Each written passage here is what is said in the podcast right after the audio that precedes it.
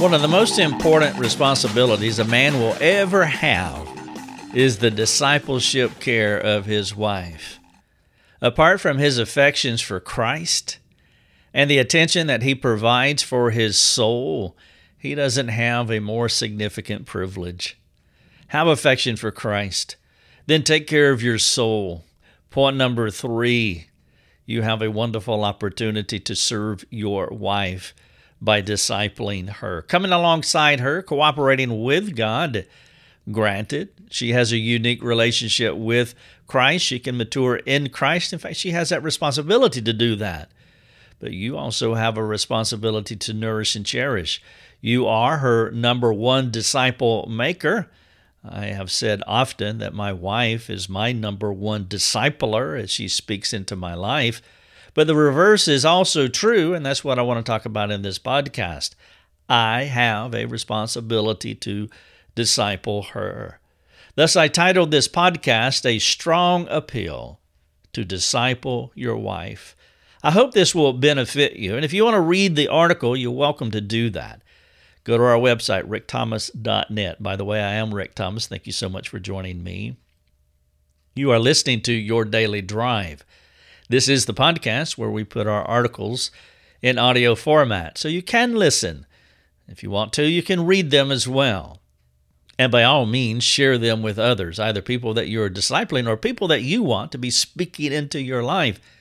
I would love it if a husband and wife would sit down and work through this article and talk about it and let it be one of the building stones that you use to build a wonderful marriage. I have other articles embedded here. What does it mean to nourish and cherish your wife? A second one, do you know what your wife is thinking? And then a third one, essential qualities of, effect, of an effectual husband.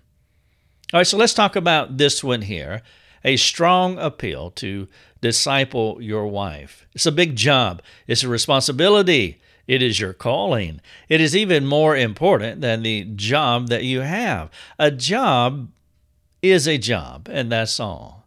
You could say that a job is a means to accomplish the practical necessities of life, helps you to get food and shelter and other things that you need. And you get these things so that you are situated so that you can go out and do more important things and thus the job is just an, a means to accomplish these practical necessities, but it does not rank high on the list of mo- most important things that I will ever do. Those more critical things, they are the spiritual necessities of your life, like taking care of your own soul, discipling your wife, what I'm talking about here, serving in your local church, and so many other spiritual activities. A job is a means to an end, but it is not the end. Meaning, you don't get a job so that you can have a certain kind of identity or so that you can build an empire. That is not the end for a job. The end for a job is to provide those practical necessities so you can do other things. Jesus took the air out of the over importance of our jobs in Matthew 6 25 through 33. Here is some of what he said. He said, I tell you, do not be anxious about your life, what you will eat or what you will drink, or about your body, what you will put on. Is not life more than food, and the body more than clothing? Look at the birds of the air. They neither sow nor reap nor gather into barns, and yet your heavenly Father feeds them. Are you not of more value than they? I think the implication here is clear. God will take care of you. Oh, He's not calling you to be passive, sloppy, lazy, don't do anything, sit on your rear end all day, and I'll take care of you. No, He's not saying that. But what he's trying to get you to guard against is being anxious. He goes on to say, which of you, by being anxious, can add a single hour to his span of life? And why are you anxious about clothing? Consider the lilies of the field, how they grow. They neither toil nor spin. Yet I tell you, even Solomon in all his glory was not arrayed like one of these. But if God so clothes the grass of the field, which today is alive and tomorrow is thrown into the oven, will he not much more clothe you, O you of little faith, therefore do not be anxious, saying, What shall we eat? What shall we drink? What shall we wear? And then he goes on to say that what I want you to do is to seek the kingdom of God first and his righteousness. All of these other things will be added to you.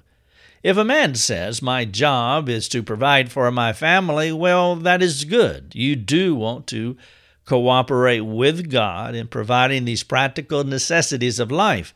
But if he uses that mantra as a way to justify the neglect of his family, well, then he is outside the teaching of God's Word. Jesus put a man's job in a proper perspective. Now, there are several good points you could draw from his view in Matthew 6, and you can read it if you want, starting in verse 25 through 33. But I just want to highlight two points out of that. One is God will provide, God provides. And then number two, God's purpose. Let's talk about this idea of God providing. Now, we do not have a call to be lazy. We're called to provide for our family, as other scriptures teach. But we also possess an underlying confidence that God will take care of us, especially when there are challenges in providing for your family. He provides in the good times and during the hard times. And we aren't to be lazy, but we also aren't to be anxious. Now, too many men make too much of their jobs as they wrap their identities and sense of worth around what they do for a living. What they should be doing for a living is much more significant than working nine to five or whatever your hours may be. A job can help them spread God's fame if that job is understood as serving a higher end. And it serves by releasing a person to accomplish greater spiritual things for God's kingdom. We pursue work not to find ourselves, but to create a means to put God's name on display. Your job works for you, not the other way around. There's no need to be job centered. God calls you to work, but He also says when things get rough, He will take care of you. Now, this worldview on work frees you to remove the accent mark from an overimportant view of vocation while releasing you to do greater things in God's kingdom. Now, that brings me to my second point God's purpose. The greater things have a spiritual dynamic to them. Jesus is releasing the working man and the working woman from worrying while calling them to focus on matters of a spiritual nature, like building God's kingdom, not a personal empire. Work provides a means for food and shelter.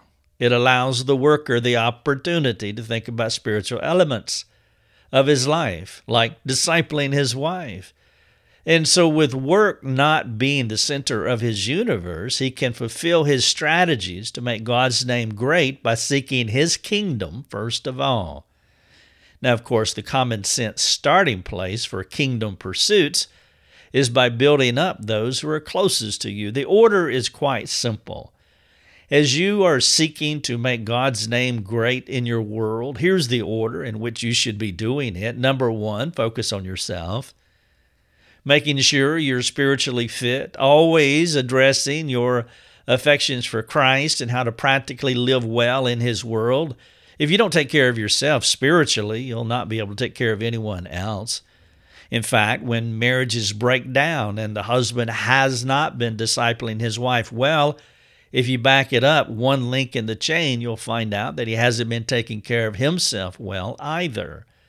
And so the order, a strategy, a common sense strategy for kingdom pursuits is take care of yourself. Number two, in order, your wife. Number three, your children, if you have them. And then number four, other people who are close to you. But that is the order. Paul said it would be better if you didn't have a wife and kids, for that matter, by implication. But God does not call everyone to singleness. Most people are not called to singleness, they're called to be married. Therefore, this order is the majority report for most Christians. Take care of yourself, disciple your wife, disciple your children, and then disciple others. You do not want to get this order out of order. If you do have a wife and children, it would be odd to care for the souls of others while neglecting your soul or the souls of your family. Now, this brings us back to the original point of this podcast a strong appeal to disciple your wife. One of the most important jobs a man will ever have is the discipleship care of his wife. The reason she is next in line to receive his attention, attention outside of himself is that she is an extension of himself. Ephesians 5 is really clear. Paul said, in the same way, husbands should love their wives as their own bodies. He who loves his wife loves himself. For no one ever hated his own flesh, but nourishes and cherishes it, just as Christ does the church. The church is the body of Christ, and Christ nourishes and cherishes the church. And that is the biblical picture that we see for a husband relating to his wife. The biblical husband would not neglect the spiritual nourishment of his total self. And his whole self includes his wife. If he did overlook the soul care of his wife, it would be like feeding half of his body. I mean, that would be insanity. He would eventually die. And if he overlooks the soul care of his body, of his wife specifically, I'm speaking of, their marriage would die spiritually. This worldview makes her spiritual growth and biblical maturity vital to him. He should see this not only as an opportunity, but as a strong call to be on the job. He has a job to do to disciple his wife. Now, this requirement raises the question of how to do this and what's involved. When you think about caring, uh, caring for your wife, what do you think? How do you do it? I suppose if you polled 100 Christian husbands and asked them how they discipled their wives, most of them would say something along the along the following lines. We pray together, we read the Bible together, we work through books together, we talk about God together, we go to church together, and I pray for my wife. These are the common responses, and none of them are wrong, by the way. In fact, all of, all of them are good, and they can serve real spiritual needs in a wife's life. But this list has holes in it. For example, you can go through countless books together with your wife and not experience marital or personal transformation. Going to church, reading the Bible, praying together barely goes beyond the surface of your lives. It fails to reach your wife's heart adequately. The list is good for general things to do. You don't want to stop doing those things, but you must have a more comprehensive plan. Listen to Peter in 1 Peter 3 7. He says, Likewise, husbands, live with your wives in an understanding way showing honor to the woman as the weaker vessel, since they are heirs with you of the grace of life, so that your prayers may not be hindered. You get the sense of a more comprehensive plan in Peter's words to husbands, especially his use of the word understanding. Live with your wives in an understanding way. That word has a depth to it. That word implies your wife needs to be discovered, excavated, assessed from within her soul. And though it may be a bit dramatic, I have explained this idea this way to some husbands that I have counseled in the past. I've said this many times to many men. It goes something like this Husband, your job is to take your wife by the hand and walk her down into her heart. It's a dangerous journey, but one that needs your courage and your grace and your leadership. And once you both get inside her soul, you walk around for as long as you need. Your job is to ask a lot of questions. Be careful about making assumptions, judgments, or even criticizing what you see. The more that you learn about your wife, the more that you see inside of her, the core of her being, her thought center, uh, the more you will be have you will have to guard yourself. And you want to be careful about how you communicate having judgments or criticizing or assumptions. And that reaction could shut her down. For example you may discern something in her and point to it and ask what is that? Explain that to me you may probe in another area, asking specific questions that pertain to how she thinks and processes things. Be brave, be daring, be a humble and gracious leader. The more you walk around inside of her heart, the more you will understand her, as Peter is suggesting. And the more you know her, the more you will be able to serve her. You can't serve her effectively, or you can't create customized care unless you know her. And so you want to know her in the most objective and explicit ways. Nobody needed to tell Jesus what was inside of people because he knew what was inside of folks. Now, of course, some people would say, Well, I'm not Jesus. And you are correct. You are not the Savior. And that's why I'm appealing to you to get help from her. Talk to her. Disciple her in community and interact with her. Don't assume, ask.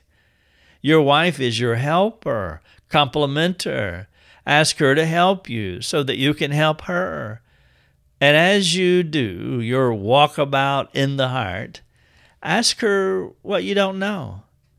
Get her to explain herself to you. Understand your wife. It may be a dangerous journey but it's a satisfying one that will reward both of you for many years to come. And so I say some version of this, I've said some version of this to many husbands through counseling. You want to enter into her heart and, and do that walkabout and try to discern how she desires things and functions and the passions that she has and you want to love her well and practically. And so as you interact with her, you will be able to do what Peter said live with her in an understanding way. Now, that's theoretical, what I just shared with you. Let me give you a practical illustration of what I'm talking about. And I'll share with you something that we have historically done throughout our marriage. For example, Lucia goes to a ladies' small group. She's done that historically for many, many years, different groups, different churches, different times. And she meets with these ladies every so often. And because I want to care for her, that meeting provides an opportunity for us to think through the gathering that she is about to have, as well as think through whatever may be going on in her soul. And so before her get togethers, I ask her typically two questions that cover the meetings and her soul. The first question is a functional question. I ask her, What are some things you would like to accomplish in your meeting? Just trying to get an idea of what she's thinking about as she's been processing going to this small group of ladies. But then I also want to ask her an ontological question, a state of being question. Not so much pragmatic or functional or operational about what is happening in the meeting, but this is about what is going on in your heart regarding the meeting. Maybe some individuals within the meeting. Are you struggling with anyone? Or is there anyone that you really want to cozy up to and speak into their life and share some things because God has put them on your heart? Now, did you pick up on the two types of questions and the two levels in which they point? The first question is a practical, functional question. What are some of the things you want to do at the meeting? The second question is about her heart, her soul and how she may or may not be struggling with the meeting or with any of the ladies in the small group, or how she may want to care for someone because she has a burden for one of the ladies. I wanted to know, pertaining to this second question, any fears she may have had regarding some of the things she wanted to accomplish. Specifically, was she struggling with the fear of man? About communicating with others as she thought about the courage or boldness she would need to lead in asking probing questions. Now, perchance she had some inhibitions about meeting or hidden sinful attitudes, I wanted to walk with her through those. There'd be no way of knowing what was going on in her heart without asking her. And that's what I was saying earlier. You take her by the hand, walk inside of her heart, and just ask soul searching questions. Serve her that way. After she arrives home from the meeting, almost always we spend time debriefing from that gathering she'll share a lot of functional aspects of the group. We laughed at this. We had potato chips, or, you know, maybe they had carrots and celery. And we'll talk about that and so forth. But then we'll transition, and I want to talk about her heart issues too. I want to know what she did functionally and how she processed what happened at a heart level. You see, we live in two worlds, and both worlds need exploring the functional behavioral realities and the inward heart realities. One of the things that can hinder this kind of reciprocal discussion between a husband and a wife is the wife's unwillingness to be exposed to her husband. If she's not vulnerable, he'll not be able to go with her on their heart exploration. I said their heart exploration. I suppose some wives would be listening to this thus far and somewhat gnarl up inside they don't feel the freedom to be that open with their inward thoughts, especially to their husbands. Now, there can be several reasons for this. I won't give you an exhaustive list, but I'll share five reasons of why a wife could listen to a podcast like this and think, maybe possibly, yeah, I would love to have that kind of relationship with my husband, but just the thought of it makes me gnarl up inside because we aren't there. In fact, we're nowhere near there, and it just sounds like a bridge too far to, to be able to have that kind of intimate back and forth conversation. And there could be several reasons of why that she feels this shriveling of her soul to think about this idea with her husband. Number one, and this is not in any order, by the way, but she has a weak relationship with God. Could be.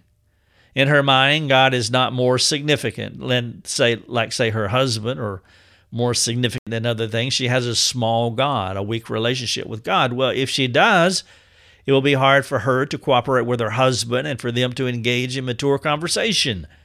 You can't do what I'm asking with a weak relationship with God. Number two, she's had a bad experience, like, say, from a difficult dad who was mean to her.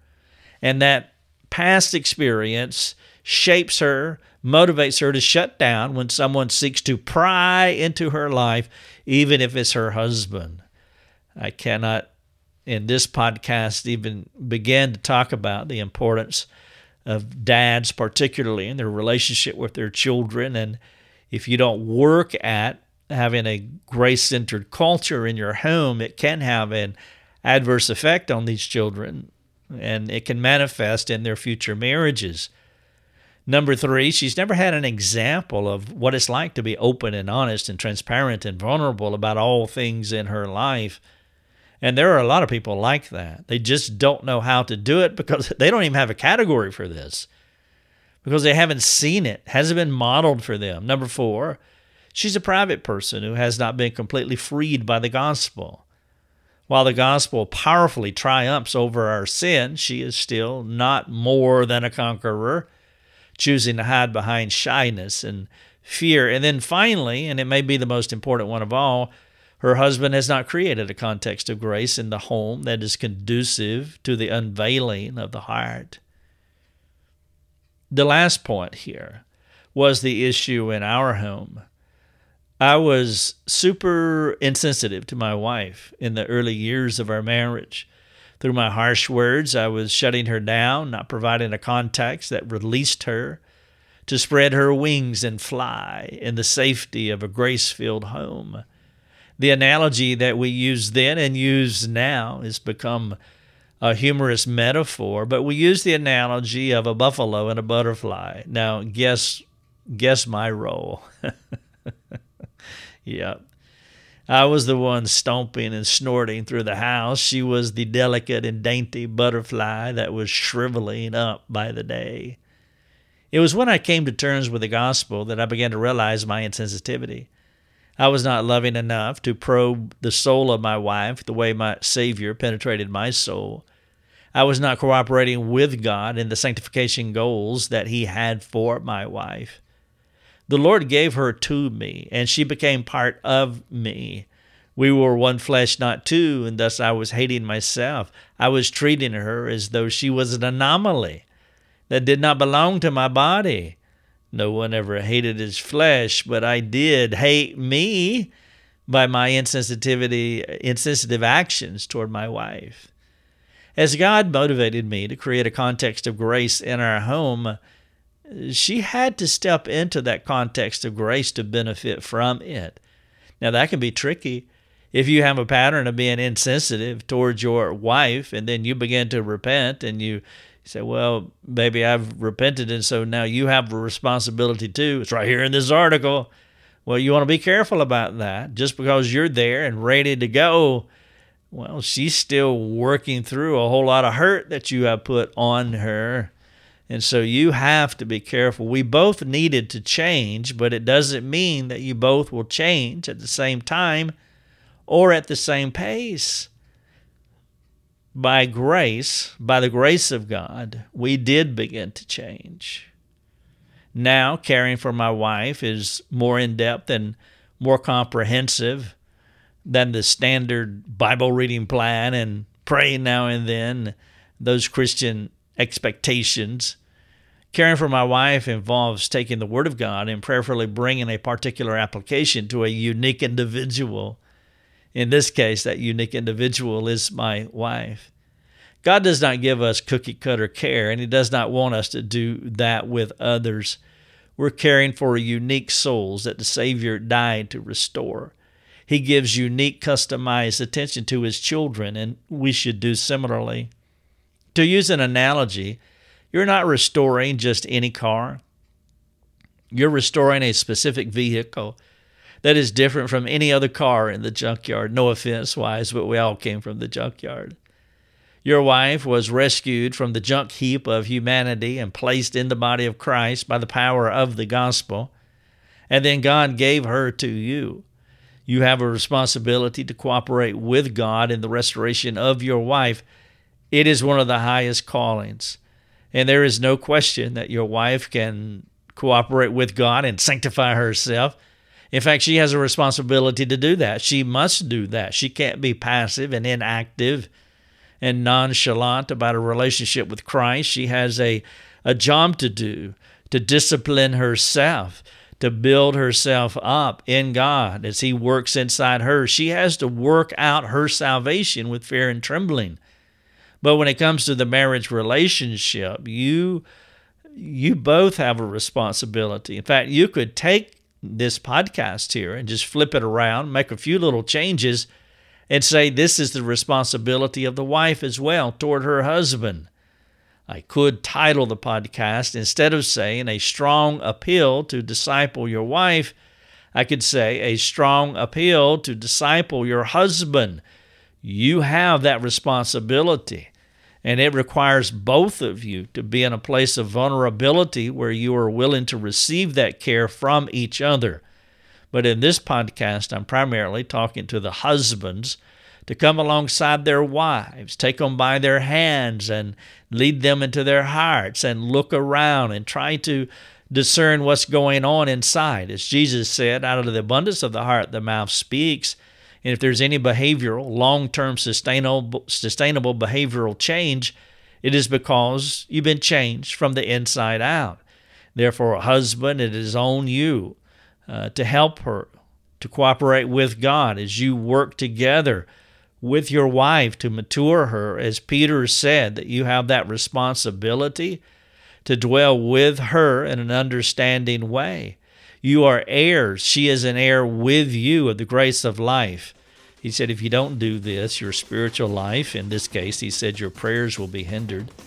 If you want to talk about this, let me know. Go to our website, rickthomas.net. Jump on our forums, ask your questions. It would be a joy to talk to you. Your Daily Drive is a production of rickthomas.net, a global community that is seeking to live more productive and inspiring lives. If you'd like to learn more about our community, please go to rickthomas.net. rickthomas.net.